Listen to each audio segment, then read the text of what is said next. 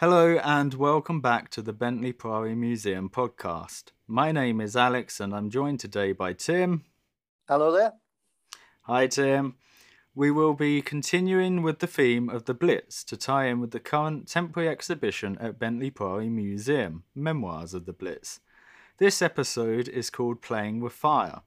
Today we will be talking about the changing landscape around the United Kingdom due to the bombing that was happening throughout the Blitz and subsequently after the Blitz. How this then presented a unique opportunity for play, but also taking an opportunity to think about the lasting impact the bombings had on towns and cities and what remains visible today. So, in our earlier podcasts, we looked at the immediate impact of the Blitz on both people and places and explored some of the long term implications for some of those caught up in the Blitz as children. But what about the long term impact on towns and cities which were attacked? What happened after the Blitz and indeed the war? So, Tim, over to you. Yeah, Alex, many towns and cities carried the physical scars for years after 1945 and, and the end of the war, uh, as the country struggled with its finances and sought to move its economy from a wartime footing to peacetime. Large parts of some cities were derelict for quite some time, uh, and even where damage wasn't widespread, bomb sites, large and small, could be found in many places. And I know Alex, uh, in in interviewing some of the people who were children at the time, we've we've heard from them that when I was children, bomb sites could be quite exciting places for them to play. Yeah, so I think it's easy to get caught up with the idea that the Blitz was, you know, all terrible. I mean, obviously, of course, you had people losing their homes and people were dying, and it was a devastating period. But at the same time, you know, this changing landscape and environment of what was happening around children, well, and adults alike, but really allowed for a new way of exploring the places that they lived in. And there, there was a big movement um, during and after the war where children were reusing uh, parts of houses and homes uh, to construct playgrounds. Just go on Google and you you know you can search and you can see these pictures. That was actually something that was kind of encouraged in a way at the time. It allowed children, even though they were doing dangerous things, to really grow up and adapt to the environment that was happening around them and have stories of children who I sp- well children at the time who I spoke to um, one guy called Don. He lived in Great Yarmouth. You might remember him actually from the last podcast episode. I spoke about him, but he spoke of how he used to play in uh, bombed out houses, and uh, his now wife actually um, also was talking to me about how she would balance on the beams of houses in the roof that the houses would be you know completely gutted but you know there'd kind of be these beams left overhanging and she would you know almost like tightrope walk on these beams. And they were saying if, if their parents knew what they were up to um, they they wouldn't have uh, been very happy. And i think you know that's kind of the thing if you think about that context in today um, at present, you know, there's so much sort of health and safety. A lot of kids were at the time were just going out and roaming. There were stories of one gentleman, he was in London. He said he used to walk for miles every day, go out with his water bottle, and then come back till late in the evening. He also become friends with some army generals, and he said he used to go to the cinema with them in uh, the West End. And it's it's crazy stuff like that that today you can't even imagine happening. And i think it's just it comes down to you know a lot of the fathers would have been away fighting or they were occupied with roles throughout the war and the mothers might have had younger children or they might have been helping out in some way with the war effort. And so in a way you know children sort of left to get on with it and explore. And i think they grew up a lot quicker that way uh, maybe than children today because they had to adapt to this environment. But again, you know, they kind of n- didn't know anything different, and I think that's just part of growing up in a time where you're in war or something's happening. It's much like children today that grew up during COVID. They kind of had to adapt to this way of being in lockdown for months at, at a time, and I guess will have impacted in their future. Uh, you know, whether it's social interaction, learning, education. You know, there's big effects, and the, same kind of principle. Um, back then also, but it was just this environment of war rather than um, health concerns. But yeah, so Tim, do you want to continue? Yeah, that that whole uh, kind of issue of adaptability uh, is is really interesting. Um, both a kind of personal adaptation and, and a kind of community adaptation to, to circumstances. Um, you know, just going back to the to the bomb sites and the, and the damage. I mean, particularly after the war, gradually, some were actually found new temporary uses by the local community. Um, and I've seen reports talking of, you know, turning them into garden, temporary gardens, even marketplaces, temporary marketplaces. Um, so that, that adaptability again coming to the fore uh, rather than places simply being abandoned. And some of the other kind of positive things that came out of it that you don't often think about, but you know, as the impact of the bombs effectively cleared buildings that had stood for years. You know, some sites revealed archaeological remains and artifacts that previously had been covered for a, a long, long time and unknown. And, and those places, again, temporarily became places to study um, the, the, the history of, uh, of, the, of, our islands. Um, all positives kind of retrieved from terror and destruction. Um, but as you said, Alex, bomb sites were also dangerous places for children and adults alike unexploded bombs still lurked in some. Clearly, you know, we got broken glass, loose and falling masonry were common hazards. Some became dumping grounds for all sorts of obnoxious waste and, and became rat infested.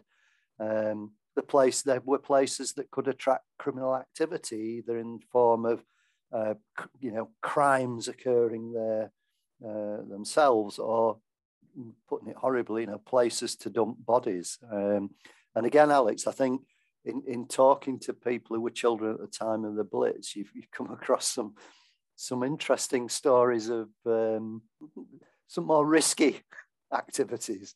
Yeah, yeah, no, for sure. I mean, you know, as I mentioned, that lady that was talking about, you know, balancing on beams of houses, but then had uh, another gentleman I spoke to um, he, he lived in Essex, and I, I believe he was close by an airfield.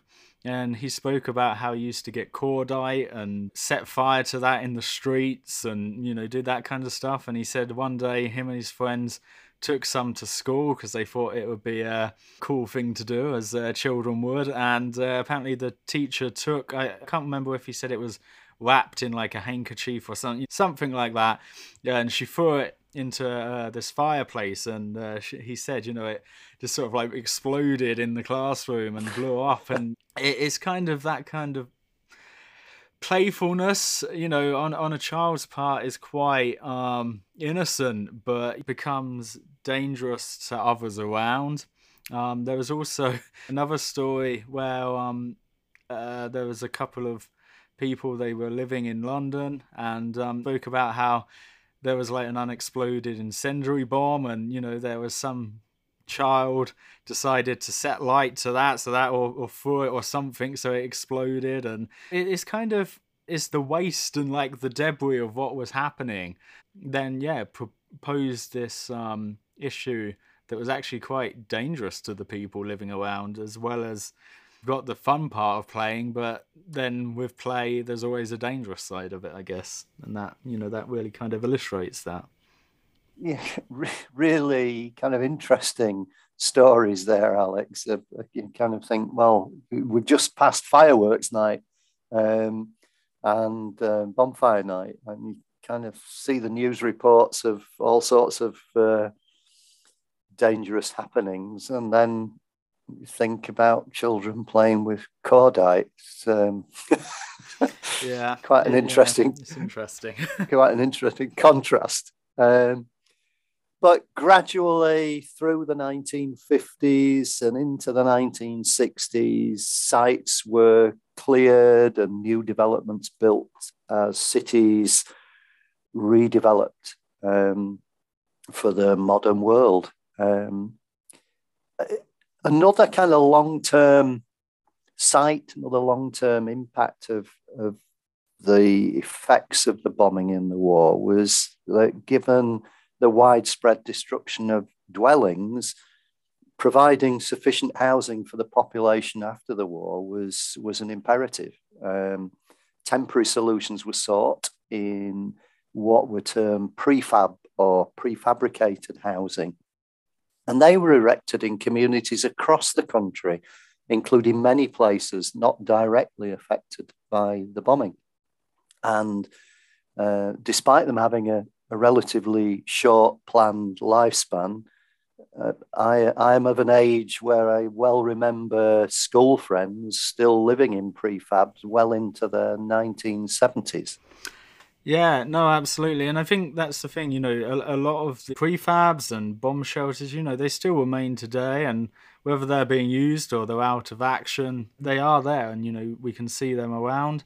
Um, I know in uh, well, I close by where I live in Essex, um, there was a school quite recently. They only uh, just filled in their uh, bomb shelter they had in the school. Um, I, I feel like they might have been using it for a while actually as uh, a form of you know actually educating the children. But I, I guess you know like everything over time, it becomes more dangerous and things change and things develop. So I guess it was time for it to go.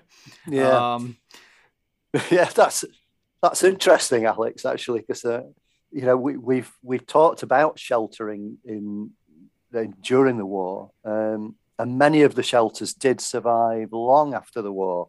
Uh, and again, at, at the uh, at the risk of, of, showing my age, you know, at my own primary school in the 1960s, two large shelters stood prominently in the playing field uh, and they were they were popular places to to chase up and down or play King of the Castle on. Um, and and as, as, we're speaking, I'm thinking, is my memory playing tricks, or did we also get inside them? I think we did get inside them actually, but it was largely the grass mound that they offered that that pr- provided a great place to play.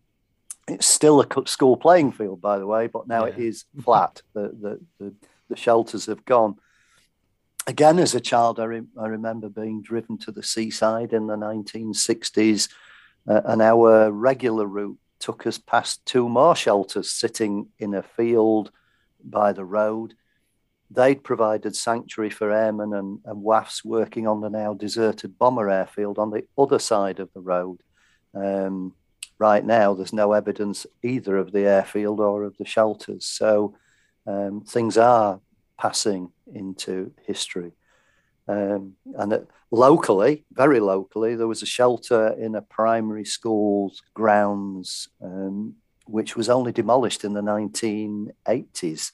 Um, yeah, yeah, exactly. I, I suppose to reach out to younger people listening. Um, I, I also saw uh, quite recently on TikTok um, that there was a boy over um, the lockdown period, and you know since then he's been restoring a. Uh, I don't know if it was a. I can't remember if it was like an underground uh, shelter if it was an Anderson shelter. I, I feel like it was an underground one that was in his garden, but he's he's turned it into like this bunker and he's like got electricity going to it.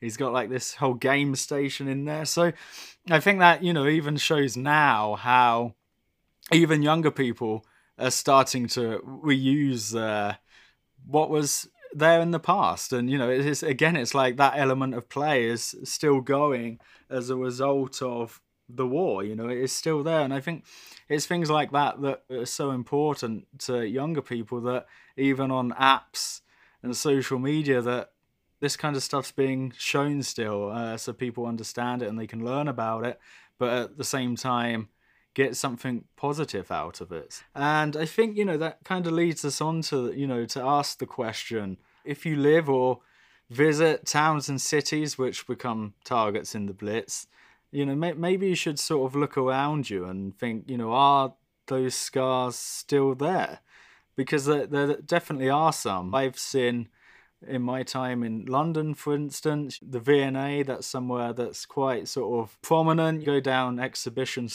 Road, and you know you can really see those uh, wounds, if you like, on on the building, on the masonry um, from that. And then in the other week, I was uh, near Southwark Cathedral, and again, you know, you can see that wounding, if you like, in in the masonry there, and you know, it's these physical sort of signs that um really sort of stay with you. And then just around the corner from that, there's also a another church that got bombed out, and there's just like a wall of it remaining. You, you start to realise that the landscape of London, especially along by the River Thames, you get these odd old buildings uh, surrounded by this modern architecture um, and tower blocks and whatever. And that's actually a result of that, what was happening. So many areas around there got completely flattened and obliterated. And some buildings were fortunate enough to remain, but you know, they are the ones that show these visible scars. And then the rest of the landscape around them is what's been rebuilt. And I think then when you stop and look at it and think about that, you realize the amount of damage that was actually caused in them areas. So yeah, I you know I really would think it's good to sort of when you go out look and just actually think why is this building there or why is this older building got chips and dents out of it if why is it looking that way and probably come back to the answer that oh it was because of the war and i don't know if you've got anything tim what about more up north? Is is there anywhere, any cities or towns that come to your mind that? Hull comes immediately to mind. Um, again, where you've got basically sort of islands of of the old city, um, separated of newer development. Um, that really resulted from again the the impact of uh, the bombing in the Second World War, and there's quite a well-known cinema uh, that was uh, destroyed by bombing, and I think actually the remains of it are still there and undeveloped. They certainly were until quite uh, quite recently, but just the skeleton of a cinema that had been hit by a bomb. Um, so yeah, I mean, all over Sheffield, um, Liverpool.